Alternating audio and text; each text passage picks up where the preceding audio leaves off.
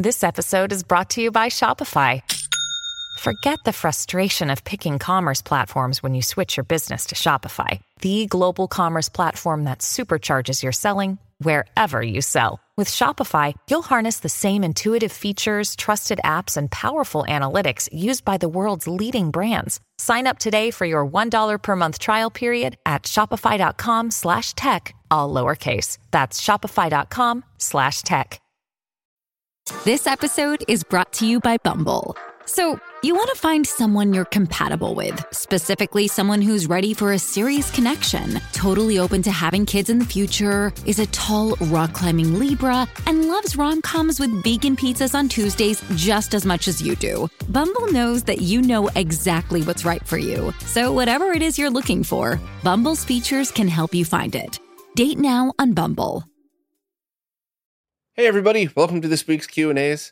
Looks like all of the questions are just on Patreon again this week, but I wanted to remind everybody that anybody who supports can participate in these weekly Q&As. Just ask whatever question you have, anything you want to know in the latest Q&A post wherever it is that you support.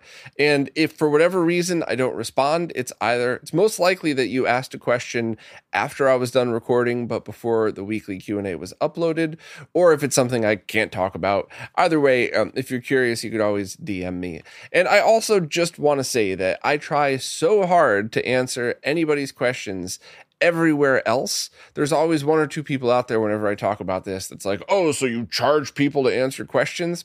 If that's how you want to look at it, that's up to you. But before you say something like that, I would recommend scrolling through every single YouTube video and social media post to see how I respond as time allows, basically daily for, for free advice as well. This is really just to thank all of the amazing people who support because without them, without you, I couldn't do this, and a lot of the stuff that happens behind the scenes would never happen. So, while this will always be free for everybody to listen to, this is a direct thank you for people that support. So, any questions you got, fire away, but let's jump in this week and see what we got. First up, Steve Wells wanted to follow up on the conversation from last week about how when they put a composite signal into the S video port via just an adapter, they got a better signal than plugging it directly into composite. And Steve wanted to confirm that that happened with multiple sources. So I think my gut feeling guess from last week about this being a problem with aging components is probably spot on. My guess, total guess, total guess, no fact here. Uh, but my guess is that if that was a brand new monitor, you would uh, have the exact expected results. But for whatever reason, the circuitry around the S video side probably aged better. Could be capacitors, could be chips wearing out, could be a whole bunch of different things. Or maybe they screwed up the design and put something near the composite video input that creates more interference. Who, who knows? Uh, it, there could be a million things in there, but my gut is still talking or is still thinking age is the culprit here. But if you ever find the solution, please let us know because that's kind of a fun, nerdy one that I, I guess a bunch of people listening are probably going, yeah, I want to know the answer to that too. But I don't think it's something that we would ever really run into. I think this is definitely just a sign of aging components. And if you find a solution, it might be a great way to say, oh, hey, if this happens to you, here's the fix for it. So please keep us posted. Last week, Fred Rummig was talking about capture of Windows XP and 98 machines, and they wanted to confirm that this is going to be digital capture. They have video cards on both of these computers that output DVI, and this is going to be for a hobby YouTube channel where they want to talk about old PC games. So I think the best option for you is probably a used Datapath card like the E1 or E1S. There's some other models that would be fine as well, but that should be compatible with both a true digital DVI output, but as well as a bunch of crazy resolutions.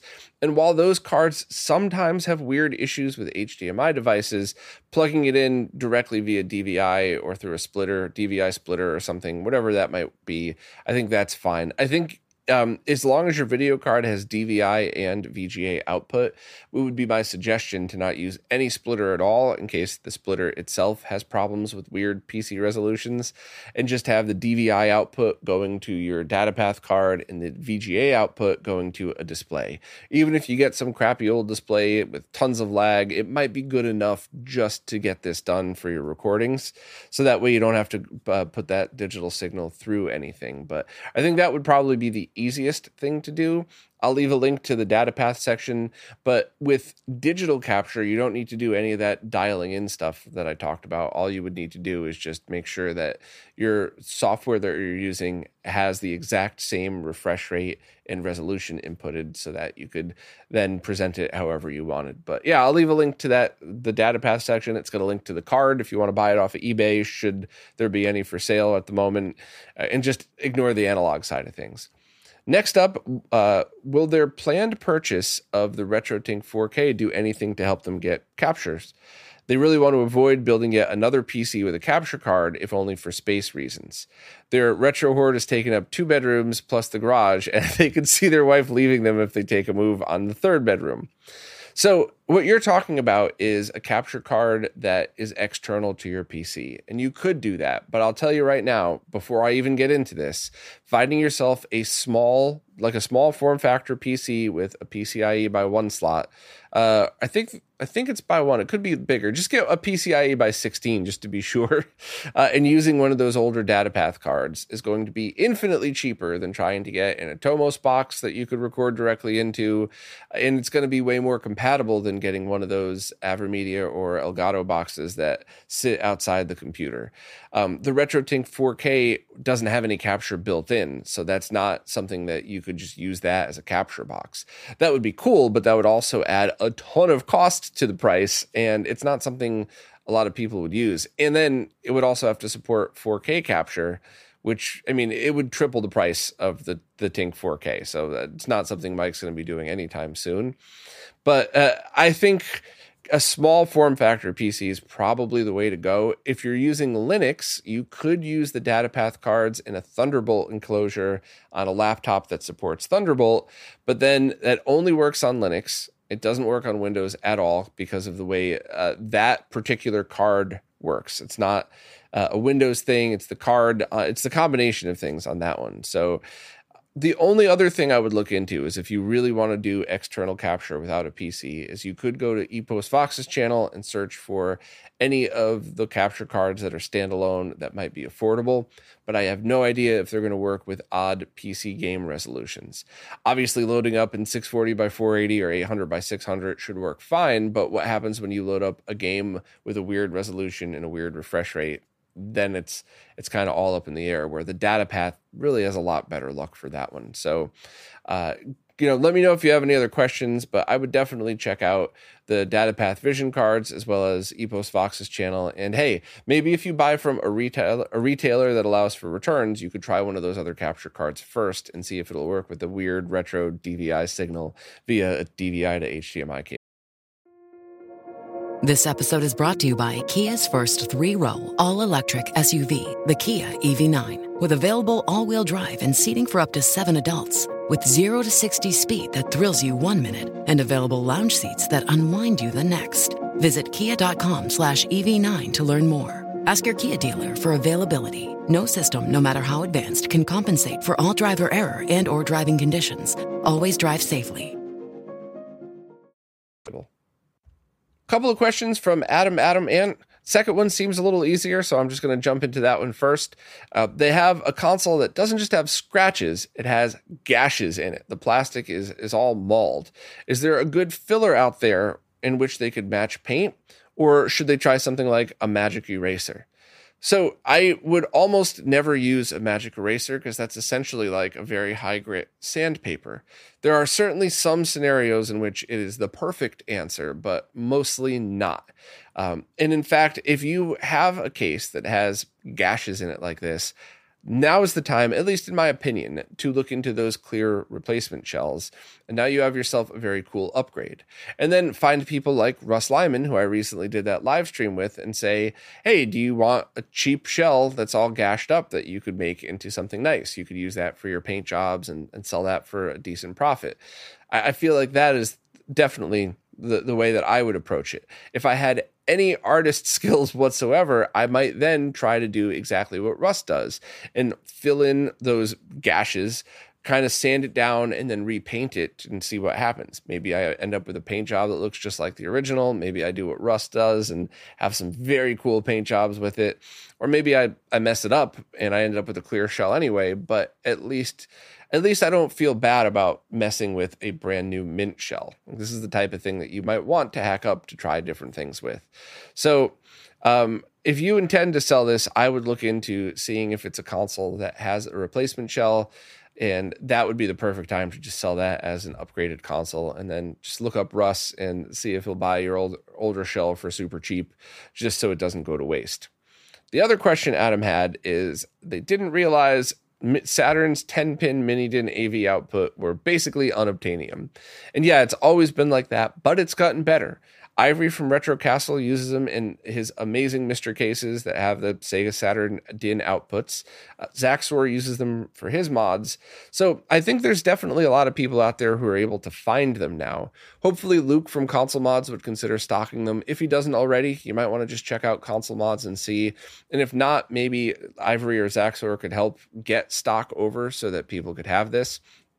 The only thing I will add is I'm going to use your question to repeat something that I have been preaching loudly for years, and it turns out I was right. Whenever you modify a console, don't ever change the output that comes from their mini DIN output connectors. The only exception is if your mod has to remove composite video. We'll get back to that in a second, by the way. But the reason is over 10 years ago, a lot of people were doing mods where they changed things inside the console and then made a custom pass through cable. And they said, Look, I fixed the console. Now you don't need a fancy cable. And I kept saying, Here's what's going to happen. Eventually, you're going to plug that cable into the wrong console, or you're going to plug a properly built cable into this console, and it's either going to do damage or you're going to think the console's broken and throw it out. And I, a lot of very smart people push back on me for this one, but it turns out I was 100% correct. It's impossible to remember everything about your setup. And then once you've sold it or once you've lost a cable, who knows what's going to happen next. So it's always better to just make it so that when somebody grabs a console, all they have to do is get a well-built cable, not some junk from AliExpress for a dollar, but you know, one of the good cable manufacturers, you know, anything else that it's a reputable cable plug it in and they don't have any worries. And now you don't have to worry about a customer blowing out their console their scaler whatever else. It really is the right move. Um, and it, it's you know it, it's one of those scenarios where it, it's just kind of funny to me because my whole life i've worked with people so much smarter than me. But I, I think my main skill is being the middleman and sitting around and, and, working with all these people, but kind of seeing the whole picture of things sometimes. So, a lot of people, when I first started talking about this 10 years ago, who said I was wrong, actually swung back around and was like, you know what? I've seen a bunch of stuff happen that was exactly what you said was going to happen. So, they've kind of come around to do that. Um, the only the only caveat to that is mods that remove composite video. Many of those mods then put a, sig- a, sync signal back on that line. That's the proper voltage. So if you're using Rad2X or HD Retrovision cables, that'll still work. But the only thing that I would add, and uh, this is just a suggestion, this isn't as big of a deal as what I just said, but I would strongly recommend at least considering taking like an index card and some painter's tape or any kind of tape that doesn't leave a sticky residue, put it on the bottom of the console, and just say, This console has been upgraded with a superior RGB outputting signal that, that removes composite video functionality. The composite video cables will not work, just use any RGB cable, and that's it. So that way, if somebody years from now gets a console, plugs in a composite cable, doesn't get a signal, that amazing, well built, well upgraded console doesn't end up in the garbage. So some kind of warning would be fine. Um, I'm sure that's already happened. I'm sure we've already lost amazing consoles to people who just forgot it was modded or sold it to somebody who then resold it. So it, it's just you know, let's not let these things go to waste, especially if they're in great condition already. But hopefully, I was able to point you in the right direction for stuff like that. And as always, just reach out and let me know, you know, it, uh, if you need any clarification or anything like that. But yeah, hopefully, we could just get you some Saturn 10 pin mini DINs. Last week, I said I would love to see somebody do a shootout of all of the different light gun options on the MiSTer to see what, at least at the time of shooting, is the best method and other things that we might want to look forward to. And Kayak responded with a link to a YouTuber that is in, uh, has done a lot of reviews on the Sinden and Gun4IR, as well as even the GunCon 2. So I will leave a link to this channel if anybody is interested. Um, I, I will try to also scroll through myself, but I, I'm like, I have no free minutes anymore. I still am like staring at my guitar, hoping I get a chance to play it soon. So I'm not sure if I'll get a chance to do it, but I do appreciate the recommendation. I'll, I'll subscribe just to see if I could remember, and I'll leave a link to the channel for anybody else that wants to check it out as well. Next up, Everett wanted to know if I had any further contact with Zisworks or if I knew if they were currently working on any new projects. The short answer is no and no, but I'll elaborate a little bit more. So, a couple years ago, I discovered the Zisworks monitors, which were up to 480 hertz, integer scaling, zero latency PC monitors. You basically took some off the shelf monitors and you replaced the guts with his kit and they were designed specifically for dual DV or dual display port PCs.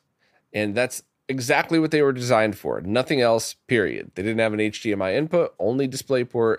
And if you wanted to use the full bandwidth, you would have to use uh, video cards that you could plug two display ports into. And I kind of stepped in and said, that would be awesome for retro gaming. And Z said, it's not designed for that. It probably won't work. And guess what? Barely worked because it was not designed for that whatsoever. I had to use DisplayPort to HDMI converters. There was a lot of bumps in the road. Zis did try to make it a little bit more compatible, but from day one, Zis had said this is a PC monitor. This is not an HDMI inputting retro gaming monitor. So the project, I think, was a complete and total success from a PC monitor point of view. Um, and as far as I know, Zis didn't follow up with any other products, and uh, I don't know if there's any plans to. I should probably reach out um, and just to kind of check in and say hi and see.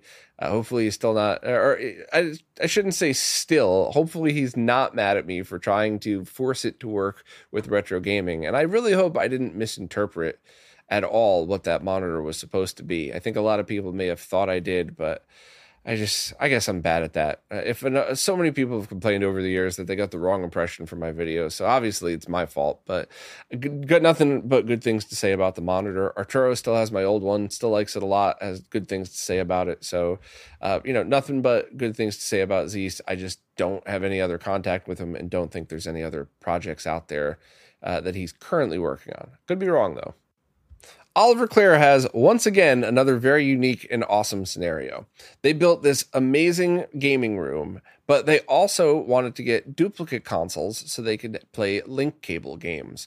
And originally they thought, well, maybe we could integrate these into the same setup. So you have two of each console plugged in. But then they realized console positioning became a little bit too daunting and with everything else, it would just way overcomplicate things.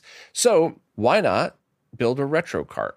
Why not have a monitor and those duplicate consoles, each with their link cables there and ready, set up so that you could wheel it over and then you have your link cable set up right there. So you could just kind of position it next to where the consoles are, and then each player could sit in front of either the main TV or the retro cart setup. I think that is freaking awesome. I absolutely love that. Uh, now the consoles are a mix of signals. So you have uh, Genesis, PS1, which are 15 kilohertz only, and then you have and Saturn as well, and then you have Dreamcast, PS2, PS3, and GameCube, which could do 15 and 31 kilohertz, and I know higher for for certain GameCube situations and PS3, obviously, but. So that would be kind of interesting to figure out what to do for all of those. Obviously, you could find yourself a multi format monitor to handle all of that. Um, or you could find yourself a VGA PC monitor and then just use a line doubler like the GBS control. Remember, I told you to hang on to that because you'd probably find a way to use it? You could use the GBS control to pass all those through uh, and to work those on a VGA monitor. You would lose light gun support for that, but in your setup, you already have a setup with light gun support. This is the secondary link cable setup. So I think that would be an awesome way to experience all of these. You could have all of them run right through it. You could run up to 720p on most of these VGA monitors, but at the very least, you could obviously run 480p. So I think that would be absolutely killer. Um, you could you, you could do something like put two TVs on the same cart, a consumer grade TV with 15 kilohertz and a VGA monitor. But I don't know. It's really going to be up to you. I would make that decision based on how easy it is to get this stuff and what your overall needs are. Now, the audio is a potential concern because obviously, if you have a retro cart with speakers blaring, you know, kind of askew in a room that has a stereo blaring, that's going to be an issue. But a lot of consumer TVs have headphone jacks right in them. And if you're using a PC VGA monitor, very simply just find yourself some uh, magnetically shielded PC speakers that have headphone jacks built in. The Bose ones that I've been using are, are, very good. And yes, I know people hate Bose, but hey, for 10 bucks at a thrift store, I think they're amazing sounding when you put that into consideration. And they have the headphone jack that as soon as you plug your headphones in, it shuts off the speakers. So I think that's a very easy way to do that. And now you could kind of have a link play session where you're still in the same room with somebody, you could still talk to them, but your audio isn't fully bleeding into each other. So let me know what you think about that. But that's a really, really cool idea. And uh, you got to post pictures or a video or something if you end up finishing that. Oliver had another question regarding link cable support specific to the PlayStation consoles that they own and how that functionality was removed from one of them. So this one's kind of interesting. I, I want to go through it because while it's not a common scenario, it certainly might be something people might run into if they have a PS1 digital or RetroGem installed. So Oliver has three PlayStation 1 consoles. One is bone stock unmodified, the other has SIO pre-installed, and then the other has a PS1 digital and an X station.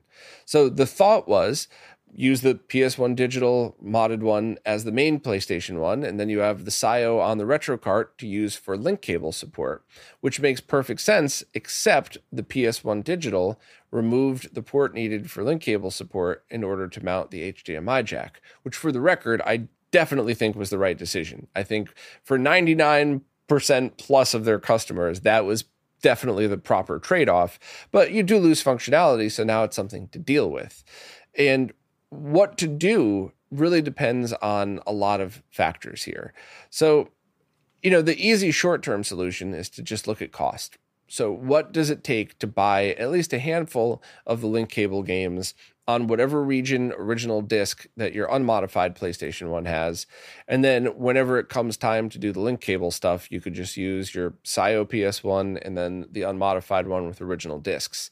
That should work fine and that should be an easy solution. But what if those games are impossible to buy? Or what if you would have to then buy another PlayStation 1? Because what if they're Japanese only games and you can't run those on your PAL unmodified PlayStation without some kind of mod to it. I don't know if the unmodded one's PAL. I'm, just kind of guessing here, but I'm also kind of offering different scenarios that you might have to run into. So in that scenario, you would have to either get another ODE or think about other link cable support issues. So one of the things that Oliver mentioned is when the PlayStation 1 Digital was first launched, the team talked about having wireless link cable support via just a, a Wi Fi chip built into it if that was the case, if that was released, I would actually say, why don't you throw a PS1 digital into your SIO PS1? And, you know, it's probably going to be the same price as uh, doing some kind of optical drive emulator in it, but now you have two HDMI modded consoles, and now you consider one a backup. Except I don't think they ever released that feature, and the team's got a lot of products coming out now, so I can't see them going back to this anytime soon. Maybe I'm wrong. Maybe they this is something that they've already planned on integrating into the RetroGem, and maybe they're going to backport it for free for their original PS1 digital customers. I have no clue. You would have to ask them about that. But my gut's just telling me it's a team of people working on getting a bunch of products out the door that they need to hit their release dates because they've, they've, had two release dates now. So I don't see them going back and adding this anytime soon. So if you can't get the original discs, and m- maybe ask, I mean, it's worth asking them. You know, it would be. I would love to be wrong. By the way, I'd love to have them post that for you know a free firmware update where everybody gets this. You know. Uh, however, ask them to make sure, and if that's the case, then you're going to need to decide all right, well, if you can't use original discs for whatever reason, uh, maybe it's time to get an optical drive emulator. And this is this is where my answer is slightly different for Oliver than everybody else. If it were anybody else or most other people asking the question, I would say just grab whatever's in stock now that fits your budgets and your needs. So there's the mode, the X Station, Fixels one is about to ship or starting to ship or something. Those are all great.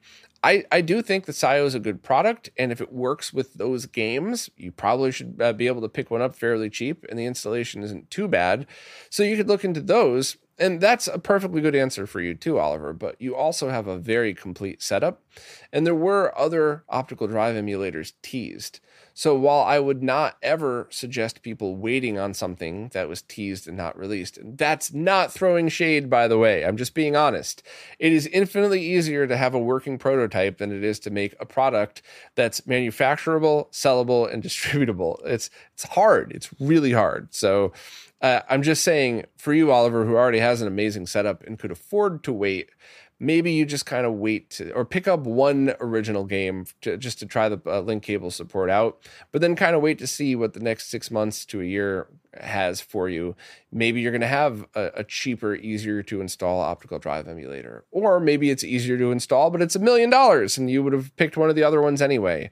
Or maybe you just stumble across one pre modded that you can get for a discount that might be cheaper overall for you to deal with. I don't really know, but for anybody who doesn't have a ton of really awesome consoles and an amazing setup, buy whatever's available right now. Oliver, if, if you're in a rush for this, by, by all means, go for it and reach out to. Maybe I could even help trying to get one. Um, uh, if I know anybody selling used ones for you, but if you if you're not in a rush for this, maybe just kind of wait and see. Maybe that uh, that console that you have that's completely stock could be a good beta test for something else. Who knows?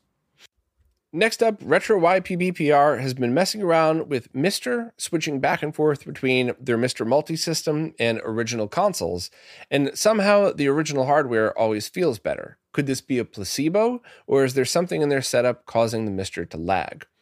Uh, so they went on to say that everything's connected the same way, same type of analog cable through the same switch into the same CRT, and they're also using a controller adapter. So what I would strongly recommend is getting a different controller adapter. I have found many of those over the years that were terrible, and I found many that were amazing. And unless it's on the MiSTerAddons.com latency sheet, um, unless people have really tested it with the proper procedures, there's no way to know if it's actually low latency or not. And you know, don't take people's word for it unless they've actually run the test. Somebody that says it feels like it's low latency, even somebody super sensitive to lag like me, that means nothing right? Uh, you need actual measurements to prove that it's low latency. So, what I strongly recommend doing is taking your favorite console and getting one of the MacGyver DaemonBite adapters that matches that console. So, let's just say it's a Super Nintendo. So, grab that SNES adapter, which is one millisecond or less of latency, and then play your original console, and then take that same controller, plug that into the adapter on your MiSTer, and go from there. Uh, before you do that, double check that fast USB polling is on. It should be by default, I think, but it takes a second to just check your scripts directory. It should already be in there if you use update all. So just double check that and double check your MiSTer INI file. It's so unlikely that something would have changed for your analog video output, but you never know. If you're like me and you tinker around with things, maybe you were meant to change one thing, you changed the wrong thing, and now you added a little bit of buffering to the analog output. It happens. I make that mistake all the time with MiSTer MiSTer. I changed the wrong setting when I'm in some kind of deep dive testing. So that's what I would suggest.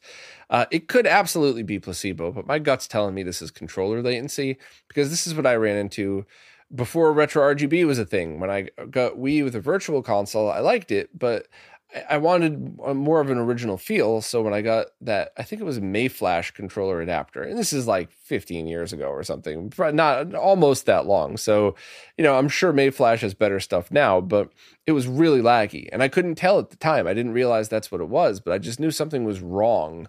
And then uh, eventually I found out that it was just a laggy controller adapter. So that absolutely would would ruin the overall experience especially in the scenario of switching back and forth like that. It's not like you're home playing an original console and then you drive an hour to your buddy's house to play a MiSTer over there through a laggy controller adapter. You're going right back and forth. So the difference is going to be very noticeable. The other part of their question was they have the uh, HDMI based SNAC adapter, and the MiSTer Multisystem team said it's not compatible with the multi-system. So they just want to know if I've run into many things that would work on the standard MiSTer, but not on the multi-system. No, not at all. And I personally would blame those HDMI adapters, not the multi-system. Um, I, I, I just I've already talked a lot about how much I don't like them, and I don't want to start trouble. I'm just being honest. There's so many reasons why those things are just not good for the community as a whole. But SNAC in general should only be used for light guns because those DaemonBite MacGyver adapters are one millisecond or less of latency. That to every gamer is zero period. Not one frame, one millisecond. From a gamer point of view, that is zero. You will never notice one millisecond of latency. It only matters with things that are syncing on screen to the electron beam running it you know, at that fast. So, and also, you can't use the menus when you're using a SNAC adapter. You have to use something else. So, I would only use SNAC for light guns. Um, and if you do use SNAC, look into those adapters that have everything built in. Don't look into the ones where you have to buy multiple components, and it, it just it's not overall it's not good for anyone. So look for the ones that are built the right way and only use them for light guns. But for your setup, I would definitely just get a DaemonBite adapter because that should be more than enough, and it should be an identical experience pretty much. So Jason just said they have a few questions for that they believe to be basic questions. So they'll dump them here for me to maybe lightning round or something. And none of them are easy questions. I started to answer and I'm going, no, these are pretty hard. So let me go through and I'll, I'll I will skim through them. But um, you're going to have to ask, or anybody listening, if you want more details, let me know because none of these are, are simple answers. First, um, if you have an HD CRT, that has lag, but it's one of the models that you could have a setting turned on that if you feed it its native signal of 1080i or 540p, it could then be a zero lag HD CRT. That's a whole other conversation. But if you know what I'm talking about and you want to connect a Windows PC, is that hard or is it going to be just as crazy as getting 240p? And while I've never tried, my guess is that while you might need some free software to do it, running it at 540p should be very easy because even Windows 11 could be forced to run into 480p. So just having another resolution that's basically the same but a little higher should be pretty easy. If anybody wants to know what the heck we're talking about, please let me know and I could go into that next week. But that's a whole video in itself, to be honest with you.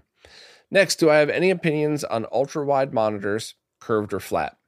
So opinions on ultra wide monitors. Do you have a setup where you have two widescreen monitors next to each other?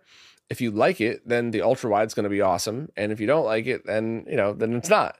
So that 100% preference based. Um, and about curved versus not curved, that's also preference. But I will say that my LG OLED is curved. I didn't buy it because it was curved. I bought it because it was a floor model that was almost half price but I love it. I love that it's curved. I do find it to have better viewing angles and I just don't I haven't felt like it affected gaming at all, but I also sit a normal distance away. So I would also assume that that's preference. Maybe an ultra wide curved monitor is going to look amazing or maybe the curvature since you're sitting much closer is going to mess with your head and you're not going to like the way it work looks for games. That's going to be completely up to you. Um, next, do I have much experience with liquid heat shrink tape. I don't know what that is. Do you mean like the heat shrink tubes that you put over wires and you hit with a hot air gun and it shrinks down? Is there tape that does that? Uh, I honestly don't know what that is. I'm really sorry. Or maybe I do, but it's just I I've always called it something different. Even if you have the correct name and I don't, it could just be that. Next, do I have a preference for InDesign 3.5? Wait, do I have a preference in design or source? For a 3.5 millimeter audio Y splitter. They need a bunch for a project and they want them as cheap as possible. Um, you're going to hate this answer, but the honest truth is find find a seller like an Amazon seller where you could return them for free if they don't work. Buy however many you need plus two. And then because the, these are fairly cheap, you should be able to get them for like five or six bucks and then run some basic tests on it. You know, do like a console with the Konami white logo, and if you hear without it, it uh, it's fine, but with this adapter, you get that really loud buzz on the white screen, or you know, there's a lot of different tests that you could run to see if the shielding is bad on them if you get that, then return them all. If you don't get it, you it, this is a very audiophile focused project. You might even want to consider cutting one of them open. Do so in a way that you could splice it and use it for other projects, but double check that the shielding is proper and that it's not just partially shielded and might end up with interference in some situations, and then go from there. Uh, but yeah, I, I don't. Um, I have a hard time recommending stuff like that because they're it's very easy for them to have one batch made that's perfect and the next batch isn't. So you really want to if it's very important that audiophile grade stuff is used, I would do use that method. And if not, if this is just like, hey, I have a project, I want to make sure it doesn't suck, just buy ones that say shielded and, and, and hope for the best. Next, what do I think of using old PC power supplies to run large groups of devices like HDMI splitters, scalers, etc., that run off standard 5 or 12 volt power? They found some cheap ATX 24 pin adapter boards for them online that even have USB ports for 5 volt devices. Um, you know, that's up to you, but you're asking you're asking the wrong person for this one because my answer is always going to be power is hard and if you think you understand power, you definitely don't. Because anybody who understands how this stuff works knows that they don't, nobody's got the whole picture, and there's always factors involved that are way out of your control. So it could very well be that that's an excellent solution, or it could be that those adapter boards are made with low quality parts and you're sending voltage that's all over the place or not enough amperage. What I would do is use something like a USB hub. And if you have, here's a perfect excuse, right? If you have an older USB hub and the amperage on each port is equal to or greater than what your HDMI devices use, but let's say you have a USB 3.0 hub and you've upgraded to 3.1, it's a perfect use for that hub. You don't even need to have, as long as it's powered, obviously. You don't even need to have the USB cable plugged in. You can just plug it into the wall, plug in your switch, your splitter, your audio um, extractor all into that. And now you could, if it has a power button, you could even have one power switch to kill all those if you needed to. So that's what I would do. The PC power supply route might be fine. It might be completely fine, but overkill, which is not a bad thing. But I wouldn't do that. I'm always very careful with power, just because once you've uh, once you've had enough catastrophic things go wrong in uh, either your personal setup or your business setup, you start to have the trust issues that I have with with janky power solutions. You're going to want to keep you're going to want to make sure that you use something that's a little safer, but it seems like a bit of an overkill. But hey, if you're willing to give it a try, if there was ever anything to try it with, it's generic devices that if they blew out aren't going to break the bank. You know, I'm not saying it's okay to kill those devices. I'm just saying if you're going to do an experiment, do it with stuff like that and not your rare ultra modded console or something like that. Real quick, before I go, I just want to address the blunder from last week. I had finished recording and uploading the Q&As and I had sent them out to supporters, but before they had gone public, a few people reached out to mention that one section could have been very badly misinterpreted. So I just deleted it and re-uploaded it without thinking of a couple of the consequences of that. And the most important far, by far the most important was that I hope I didn't accidentally make anybody who asked the questions feel bad because they were not trolly questions. They were good questions, fair questions from good people. And I hope that just deleting it like that didn't insult anybody or make anybody feel like they did anything wrong. None of the supporters did anything wrong. I just screwed up the answer. So I, I wanted to make sure of that. And I also, uh, it, it did kind of mess up the flow because I had made a couple of, you know, just basic references to it. And since I deleted the section, it's like, what the heck's he talking about? And so I just wanted to, I, then I had to pin a comment to address that. So I just wanted to, to let everybody know, you know, I'm sorry, uh, you know, I didn't think that just deleting that section could have caused trouble, but I guess that did. So, you know, I, I, wish I could say that I'll keep trying to do better, but that's something that's affected me my whole life. You know, I'll think of something and I, I think it's the right thing to say, and I'll say it, and everybody in the room will stare at me like, what the hell is wrong with you? Somebody once explained it to me, and I have no clue if this is true. This could be complete BS. But somebody once said that's another sign of ADHD because my brain is moving really fast. And by the time I speak, my brain's already moved on to the next thought. So it comes out jumbled and you end up saying stuff that you don't mean or that doesn't make sense at all. So I, I don't know if that's true. It could just be that I'm stupid and say stupid things sometimes that's that's fine. I'm all right with that as well. I just uh, I, I, just most importantly didn't want any of the supporters to think that they did anything wrong. So I think from now on, when something's that touchy, I, I should just skip over the question. And if you feel like you needed a, an answer, please just DM me or something like that. Because you know, I, I, just I always try to do the right thing, uh, and I, I very very often will record many answers to a question uh, or to even a section in the weekly podcast to make sure that it can't be misinterpreted. And then I very often make it worse by doing that. So just expect me to screw up all the time. and know that my intent is always in the right place. And if I ever offend you, uh, maybe that was my intent, or maybe I completely screwed up and it was the opposite. I, I don't know. I'll, I'll, try my best, but I don't think this is something I'm going to get that much better on. It's plagued me my whole life. I'll keep trying, uh, but I will pay more attention to what could potentially send the wrong message to the people who support and keep this channel going. Because though you are the people that I do not want to show any disrespect to. You're the reason I'm here. So, to anybody who asked those questions last week and this week, I'm very sorry. Uh, and thank you to the people who brought brought it to my attention that it could be misinterpreted. Because while I meant everything in a nice way, it's I, I definitely know that I have a a long history of accidentally saying the wrong thing. So much appreciated. Anyway, thanks to everybody for uh, putting up with me, and I will see you all next week.